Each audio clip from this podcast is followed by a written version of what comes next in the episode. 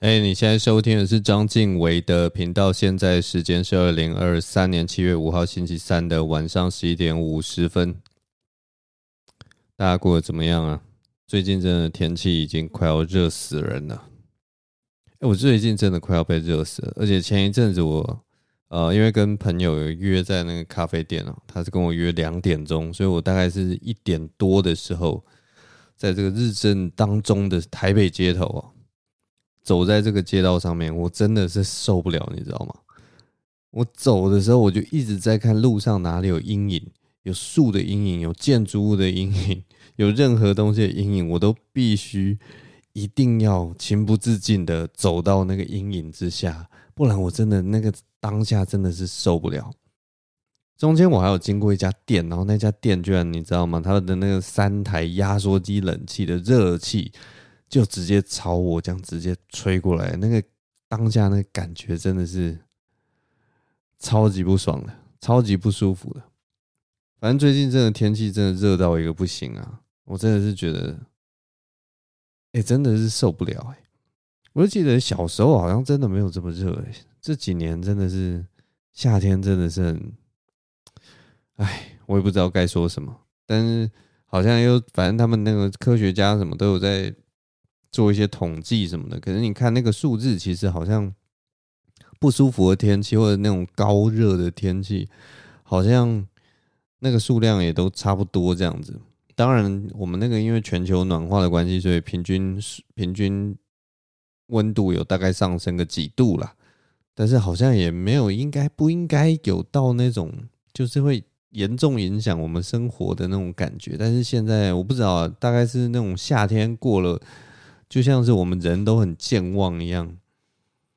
夏天到的时候就会想说，去年应该没这么热吧，然后冬天到了又会想，其实去年没有这么冷吧，大概就是这样了，年复一年的这种感觉。然后因为最近真的特别热，所以我有发现一个呃冷知识跟大家分享一下，算是我一个个人的冷知识啊。因为我之前家里开始有那个温度计。呃，所以我就可以看一下家里的温度大概是几度哈，然后我就发现一件很神奇的事情，我这个人啊，只要到摄氏三十一度的时候，这个三十一度 C 的时候，我就会开始冒汗，这是一个我今年发现自己的一个特点，二十二十九度 C 或三十度 C，我好像。都还 OK，甚至二十九度 C，我可能还觉得嗯，还蛮舒舒服的，还可以，没有什么问题。然后但到三十度 C，你可能就会开始觉得嗯，好像这个天气好像有点热啊，但是我都还不会冒汗。但是到了三十一度 C，你知道吗？我只要坐在室内，我看到那个温度到达三十一度 C，我全身就会开始冒汗，从背脊开始冒汗，手也会冒汗，脖子也会冒汗，就是一个神奇的一个。一个温度三十一度 C，我觉得这个东西就是我的那个什么冒汗点。什么是冒汗点？就有点像是我们做菜的时候那个油啊，油温不是都会有一个冒烟点吗？就是什么有些橄榄油可能是什么一百八十度 C 是它的冒烟点，然后有些是什么两百三十度 C 是冒烟点，然后有些油可能很厉害，什么呃我我也不知道，两百五十度 C 才是冒烟点之类的，反正诸如此类的。然后我就想说，那我这个人呢、啊，就有一个，就有一个冒汗点。我的冒汗点就是三十一度 C。所以我就在想啊，因为像我们那个有一家知名的连锁蛋糕店，不是叫什么八十五度 C 吗？我想说，我以后就开一个三十一度 C。然后那是一家韩式的那个汗蒸木。所以，如果以后有人问说：“哎，为什么你这家汗蒸木的那个店名要叫做三十一度 C？” 我就说：“因为这个店长在三十一度 C 的时候会冒汗。”听起来有点白痴，又好像有点合理，还不错。所以大家就拭目以待，以后我就开箱这个三十一度 C，看能不能红回韩国。我就在台湾开。没有啦，就讲一些干话。但是最近真的是热到一个很靠北的一个境界啊！希望这个夏天赶快过去啊！你知道吗？就是现在，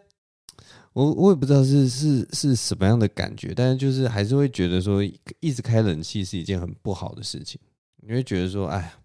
我们真的所，如果所有人都不开冷气的话，我们的外面的这个气温可能其实搞不好还蛮舒服的，也不一定。但是呢，就是没有办法，你在这个室内呢，你就已经热到已经觉得很受不了，你最后你就是还是会。你知道屈服在这个冷气的淫威之下，然后你开了冷气之后，你知道吗？只要吹，根本还不用多久。现在冷气的那个效率之高啊，真的是很快。你真的不用多久，大概五分钟以内，你全全整整间房子就凉爽起来了。然后你心里就会不禁觉得，冷气真的是这世界上最美妙的一个发明。但是另一方面，心里又十分的愧疚，因为你就知道你是把热气排到外面，然后就会接下来就是想到大家都会想到的那个嘛，北极熊啊，什么企鹅啊什么的，然后冰山不断的融化，然后就在想说：天哪，我真的是一点都不愧疚，呃，真的是哦。人类大概就是这样了，就是如果你没有真的，就之前好像有有有讲过一个这个理论吧，好像是战争的时候吧，就你战争的时候，你做一些坏事，然后其实你没有直接看到受害者的话，你就会觉得我没有在做坏事，你知道吗？那可能就是一些什么小贪心啊、小奸小恶，然后想说这没有关系吧，反正我眼前没有人受害，但是其实那件事情最后的呃结局就是有人会受害。或者有生命会受到迫害什么的，可是因为那个距离很远，所以你就没有那个感受。可是如果今天呢，就是你伤害的人就直接在你的面前，然后你做的举动会直接伤害到他的话，然后你可以看得到、听得到他的话，你就有可能比较下不了手。这感觉也就是可以扩大到很多地方了，例如说我们吃的东西啊，就例如说当那个肉啊。变成是肉，然后端到你面前的时候，你就会觉得天哪，这肉也太好吃了吧！然后就是毫不犹豫会把那个肉丢到锅子里面，然后煮熟以后一口塞到嘴里，沾满蛋汁，沾满什么各种酱汁，然后塞到嘴里，然后你觉得哇，so juicy，好棒，好爽啊！可是如果今天你就面对直接是面对一只鸡或者一只牛。或者一只猪，然后要你手上拿着一把刀子，然后把它杀掉，那来吃的话，如果你是没有那种生存的迫切性的话，你就会犹豫了。那也也许不是因为麻烦或不麻烦的缘故，也许就是因为你要亲手夺走一个生命的时候，你会感觉到那个生命的重量。所以有些有些那种我也不知道啦，就是。有一些教育其实就会很注重这种，就是会教小孩子打猎。可能现在在有那种打猎的国家，应该还都还有在教这个东西，就是关于生命，然后还有吃跟不被吃这种感觉。我觉得其实算是一个还蛮重要的一个议题，因为当你当你有那种就是夺走生命的那个经验之后，其实。我觉得啦，相对应该会比较珍惜自己所拥有的一切吧。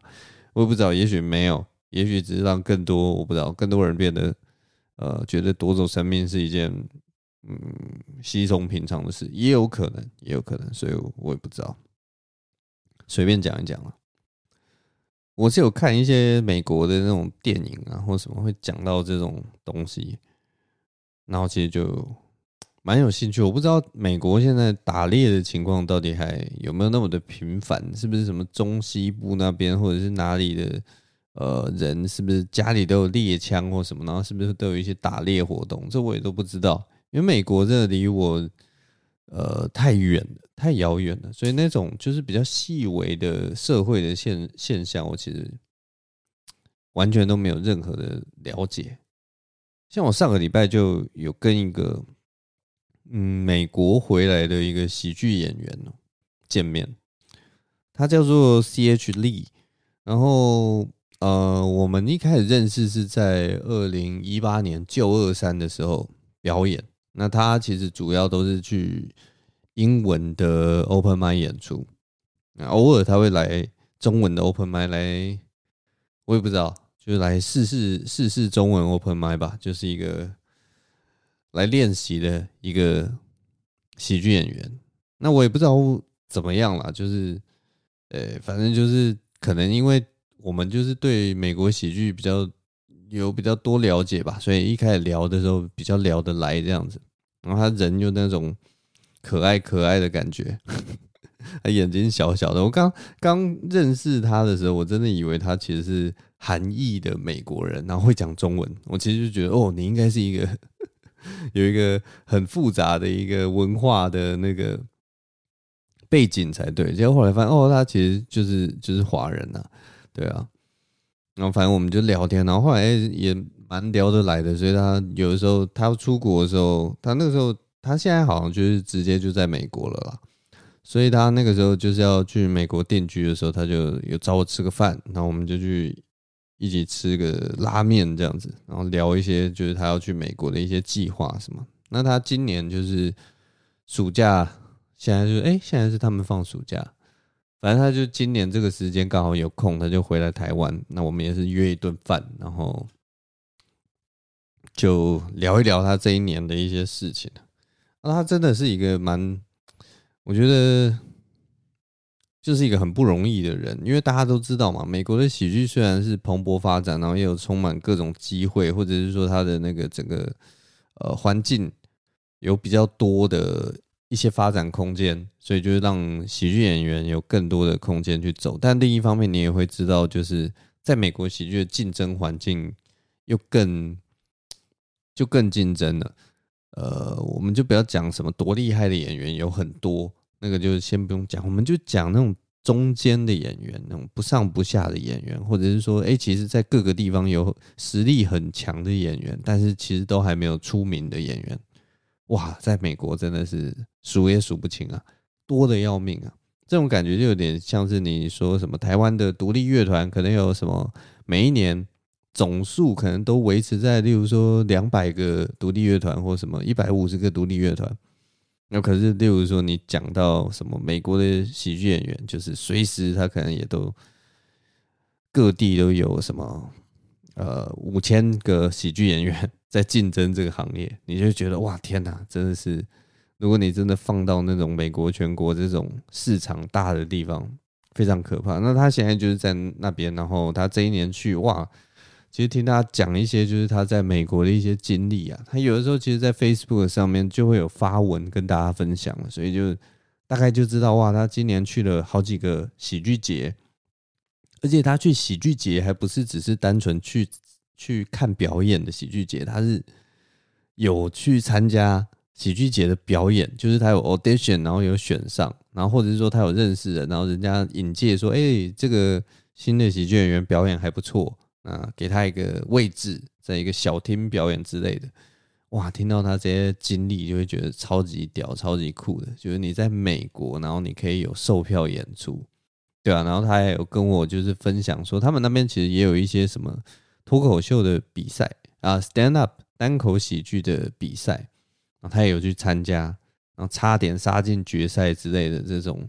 传奇的经历。哦，我就难以想象在那个环境里面做这些事情有多么的困难，然后他都有做到这样，要有多大的那个热情才可以去做这些事情。呃，听他讲就听得，我不知道津津有味的。那我们除了这个听得津津有味的，我们吃的也津津有味的。我跟他是约在那个呃一个中山国中站附近的一家拉面店哦，叫做面屋川去。啊，算算是我在台湾吃面店吃拉面的话，算是蛮特别的一个拉面店哦，所以蛮推荐给大家的。面屋川趣，面屋就面屋嘛，川趣好像是那个老板他去学这个面的时候，好像就是去这个川去，我不知道是川去县还是川去市还是川去郡之类的，反正就是其中一个川就是河川的川，去就是哪里去的去。哦，川趣面屋川趣，如果有兴趣的话，大家可以去吃。它是它主打的是沾面呐，就那个老板好像真的是去日本川趣这个地方，他去学了这个沾面，然后就是我不知道大家知不知道这种事情啊，就是有很多人去学拉面之后，那个师傅其实会紧盯，就是你既然是从我这边呃学走我的这个技艺的，那你一定要通过我的考试，要得到我的认可。那老板其实就是学完这个面以后，有得到那个老师傅的认可之后，他才回到台湾自己开了这个面屋川去。哦，他主打的是沾面，那是比较。哎，这个要说什么？有些有些人是说什么是什么蛋力系哦，我其实搞不懂这种拉面的那个什么派系啊，或什么。我只知道它吃起来就是它的味道，其实不是那种很浓厚、很醇厚的那种呃豚骨式的那种拉面啊，所以它吃起来会比较清爽一点。那它的那个。沾面的那个沾酱啊，基本上是那个鱼介跟鸡骨的那种沾酱。那我吃起来是觉得它应该是用酱油底，它的那个酱油味其实蛮浓厚的。所以它不是豚骨，它就是用鱼介跟鸡骨的那种的味道比较多，然后用酱油打底这样子。然后所以吃起来就是有那个浓浓的酱油的香味这样子。啊哈，吃那个沾面的时候，它还有那个，它还有说就是你可以把那个。清爽的白萝卜泥弄到那个蘸酱里面，让那个蘸酱可以再多一个白萝卜泥那个味道。然后它旁边还有配紫苏，就如果大家不会怕紫苏味道的话，你就直接把它丢到那个汤里面，那沾面的那个酱汁里面，哇，那整碗就都是那个紫苏的香气。我个人是蛮喜欢紫苏的香气的，所以吃起来我是觉得它那个味道是蛮特别，而且很。很舒服，很清爽，而且它叠了，真的那个味道叠了好几层以后的那个沾面呢，我觉得每一口吃起来都很好吃。我其实很喜欢吃沾面，就是比起一般的拉面，其实我好像比较喜欢吃沾面，可能也跟我喜欢吃凉面有关系，因为我就觉得那种凉凉的面，然后去跟那个酱汁融合在一起，然后哇，一口直接把它吸进嘴里面，就那个滋味真的是。很舒爽，很舒服。我也不知道为什么，就是沾，可能我也因为我天生怕烫吧，我就有一点猫舌，所以如果我是那种拉面的话，我就会觉得吃起来很不方便，就是要都都要等一下或什么，或要吃的很小心。可是沾面就不用，因为沾面的面通常都是应该是比较凉的那种面。然后你再去沾那种就是很烫的酱汁，那它融合在一起的时候，其实温度就已经下降很多了。所以沾面对我来讲，真的是我真的是蛮喜欢吃的。然后呃，这个面屋川去它的那个沾面的吃法，当然就是有传统的吃法跟另一个吃法。一个传统的吃法就是说，你最后你面吃完了以后，你可以那个酱汁啊，你可以加入高汤。然后它就会变成一碗汤，你就可以把剩下的酱汁全部喝下去。这样吃其实也是蛮好喝的，它就是一个酱油汤底的一个浓汤。那另一个方法就是它还有就是说你可以点它的饭。这家店它里面的饭它是写说是配角饭，我不知道为什么是配角饭呢？是是有分主角跟配角这样的关系吗？就是面是主角，然后饭是配角之类。反正你就可以点它那个米饭，然后你。啊，把面吃完之后，你就可以点那个米饭，然后把那个饭直接倒到那个酱汁里面，它就会瞬间变成一个酱汁泡饭这样子。哦，其实这样吃起来，哎，还是好吃，舒服，可以给过。所以如果说你是食量比较大的男生的话，就是你可以有有一点有有吃一个面，然后再再加一碗饭，然后就可以吃的超级饱的。那如果说真的。食量比较小的话，我也不知道该怎么办。你就跟我不知道食量比较小，你就找一个比较会吃的男生去，然后你再点这个饭以后呢，你就挖一口配这个酱汁吃，剩下的饭你就给食量比较大的人吃之类的。反正大概就是这样，就是一个很高兴的一个场合啦，听他讲一些美国的东西，然后听他在美国。你知道，对我来讲，喜剧就是一种修行嘛，所以就两个人在不同的地方在做修行，然后以各自的步调这样子做做一种内省式的修行，就听起来蛮有趣的。那当然，他就常在那边自嘲啊，他就说我在美国的那一些表演啊，你现在虽然看我什么在他是在德州啦。他说：“你看我在德州，呃，这个小地方，嗯、有有一个自己的售票演出，然后跟场地方其实合作也还 OK，然后他又跑了好几个喜剧节，自己买机票去那边表演。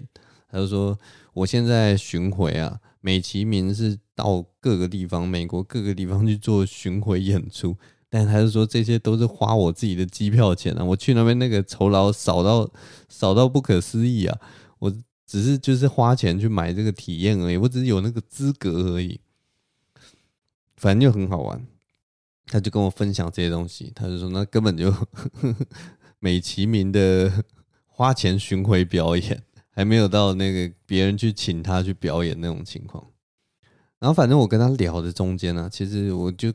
也有一个很有趣的一个际遇，就是那个拉面店的老板啊，面屋川剧的这个老板，他就在煮面的时候，他就听到我们在聊这种喜剧的东西，然后我们中间其实聊一聊，就在讲说，等一下我们要去卡米蒂 Plus，因为就在那个中山国中附近嘛，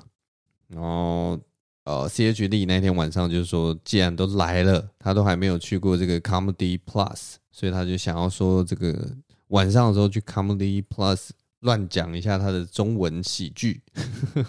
他说没去过就去一下这样子。那那个面无川去的老板听到我们要去卡米地，他就问一下：哎、你们等下要去卡米地啊？他就说：哦，我明天店休，我可能也要去这个 Comedy Plus 看表演。然后他就说他以前也没去过，他就说呢，哎、觉得说哎、在这么近，然后也常常久仰这个卡米地的大名，他说他明天可能想要去看看。那我们当然就是问他一下，哎，你明天要看的表演是什么？然后他去的时间是一个礼拜六，所以他说是一个什么？总之是一个漫才表演。然后我跟 CHD 很好笑，我们两个人听到漫才就说啊，那一定好笑，那一定是蛮热闹的一个表演。然后我们就两个人就开始自嘲，就说啊，不然就会像如果你去看这个单人单口喜剧的话，就会一直被尴尬到的。然后我们两个就捧腹这边微笑，哈哈哈哈。就是有可能会有这个冷场的几率比较高了。那总之就这样跟他稍微拉塞一下。但是后来我们聊一聊，聊一聊，然后面也吃饱了，老板倒是也没再跟我们多聊什么，他就继续忙他的事情。那结账的时候，因为我们聊了很多 C H D 他自己在这个美国巡回的故事嘛，结账的时候就给，当然就是拉面老板又多跟我们聊了几句话。然后他啊聊的时候，聊到后来聊到一个。地方的时候，他就忽然讲一个很很有趣的一个东西，他就说：“哎、我很懂你的感觉感受啊，就是自己花钱在巡回这种感觉。”他说：“因为因为我以前也是玩乐团的人，所以你的这种感受啊，我很了解。”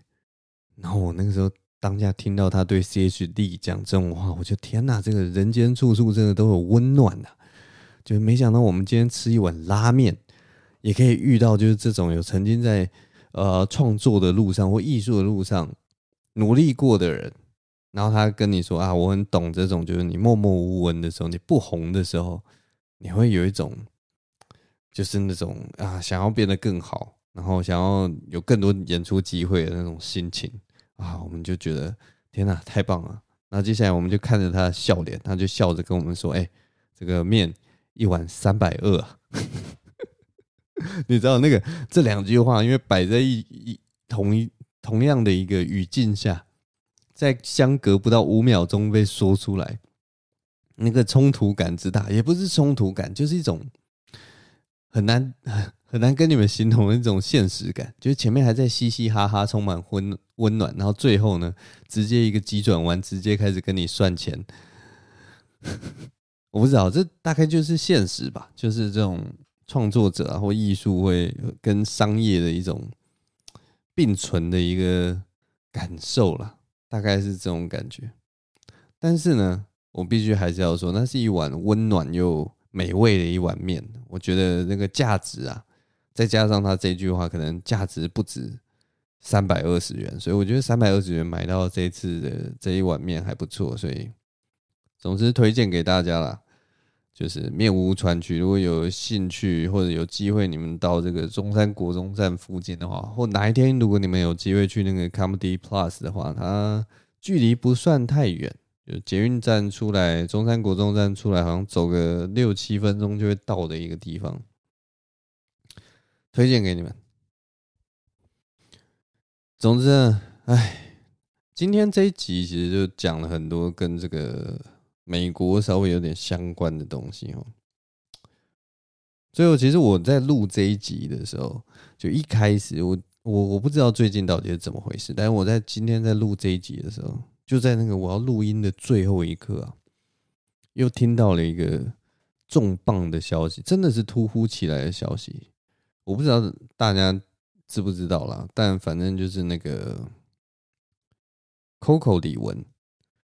呃，他好像这个应该是自杀还是什么的，反正就过世了这样子。然后说说老实话，Coco 李玟，我没有真的很迷过他，可是小时候真的是小时候，应该是国小的时候吧。就觉得他应该是我对于，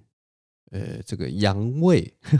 这个这个这个词虽然听起来好像有点，我不知道是到底有没有算是以偏概全或刻板印象呢？反正就是一种洋味，那种喝过洋墨水的感觉。他是我第一个明显感觉到很有洋味的一个艺人。如果说洋味可能还更不精准，甚至是可以更精准的说是美国味的一个艺人。我们小时候听的那种各种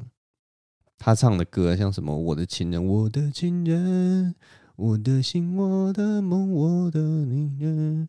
那个或者是什么 Sunny Day 啊，或者是滴答滴啊，有没有？那个时候什么倒数开始滴答滴滴答滴滴答滴答滴答滴答滴。哇，那个时候那些歌曲对我来讲都是一个，我不知道为什么，就是他那个、那个、那个，他歌曲的那些音符，或者是说编排，或者是节奏，都给我一种很美国的一个味道。他他就是一种美国华人的一种想象，你知道吗？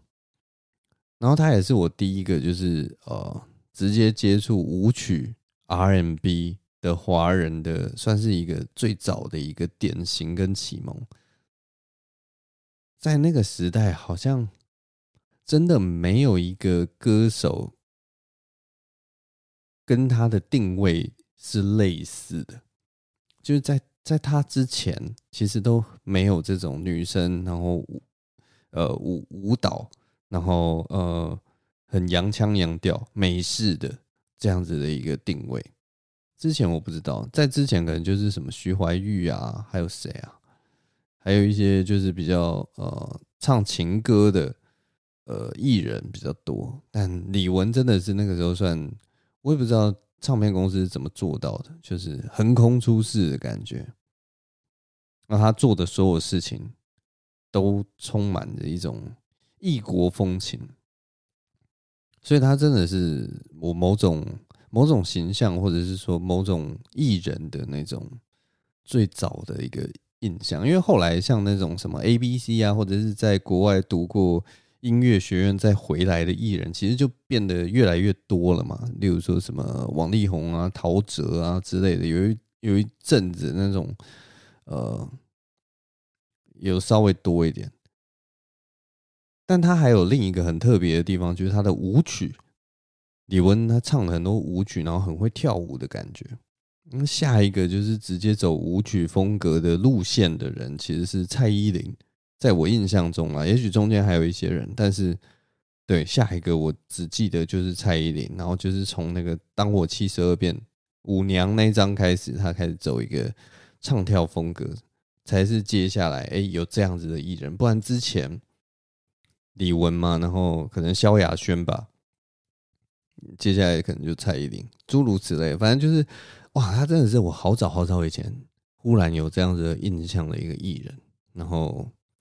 没想到今天今天就得到他就是亲生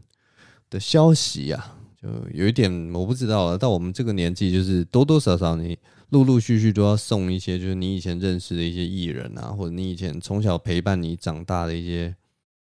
一些。也许是认识，也许不认识的，然后距离近的、距离远的人，多多少少都要送他们上路，然后啊、当然是希望他过得就是到天上能够过得更更好、更快乐啦。因为这后来看一些李玟的新闻，就是他这几年好像真的过得很不好。好像有一个很严重的脚伤吧，从小到大都有这个脚伤。然后他因为现在年纪可能到了，然后又因为运动的关系，好像因为那个呃他跳舞的关系，所以髋关节有移位。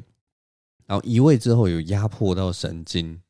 然后如果说没有处理好的话，他就这半辈子可能都没有办法行走。然后我看报道了，当然就是报道的东西不可以信，但是。不能完全尽信，但是我相信有一部分是真实的嘛。他就说他很怕自己下半辈子没有办法像在以前一样跳舞，因为他真的很喜欢跳舞这样子。然后他好像今年也是，就是可能因为这些压力很大吧，因为身体出状况啊什么，然后自己毕竟还是一个艺人，还是希望能够有一个健康的身体，然后他就得了那个抑郁症。诸如此类，所以这这几年我相信他都过得不是很好。那没想到就是抵不过这个这个病痛的缠身呐，啊，选择了轻生。我也不知道该对这件事情是什么，就是感到惋惜啊。然后对啊，就是回忆中的一个歌手又又又要跟他道别这样子，所以，唉。反正每次遇到这种事情，都要提醒自己啦，呃，就是好好过好自己的生活，然后尽量开心一点，对不对？然后，其实，在现代社会生存已经变成一个相对容易的事情。你也许没有办法过得比别人好很多，然后你可能不能享受那么多事情。但是如果要生存下来，然后过着简单的生活，这个社会其实有蛮多的机会可以这样做的。然后，对啊，就希望大家就是过得尽量找到自己最适合自己的方式啊，过得开心一点。然后，除了这个身心，然后平常吃饱之外，也希望大家都能够，呃，处理好自己的心情吧。就现在这个社会的确有很多吵吵闹闹的事情，但其实最简单的方法就是，你就把这个吵吵闹闹的事情关闭，我隔绝掉，你就会发现，哎，你的生活其实可以过得很相对比较简单，然后过得应该就会比较快乐啦。我觉得啦，就是有的时候越单纯的生活过得越快乐。嗯，现在有的时候真的是看到那种社群软体啊，或者是报章杂志啊，或者是新闻报道啊。你就会觉得我们得到这些资讯啊，对自己的生活其实事实上是没有什么帮助。那唯一有的冲击就是会让你越看越不爽，你知道吗？我也不知道欸，有的时候真的是很想要把所有事情都，你知道吗？就是去所有事情都把它弄断，就切断掉，然后你的心情就会变得。更平稳，然后也许也许未来你才会有一些在一些某一些场合，人家跟你提到一件事情，然后你就说啊什么？你提到什么事情？我怎么都不知道？也许就只有这样，这是唯一的坏处，就是你跟人家少一个话题，然后人家会觉得，哎，你怎么这种事情？这是不是当初轰动世界、轰动武林的大事？你怎么都不知道？但那又何妨呢？有的时候会这样想。对啊，好了，今天大概就聊到这边，希望大家都可以嗯找到一个凉爽的角落，在这个炎炎夏日之中，除了这个心情要冷静的话之外啊，还有这个身心灵都要感到凉爽，感到舒爽啊！希望大家我们都可以一起撑过这个夏天呐，然后火气不要太大啊。多吃点苦瓜之类的。好了，今天节目就录到这边，谢谢大家收听，下周同一时间再见了，我是张俊伟，拜拜。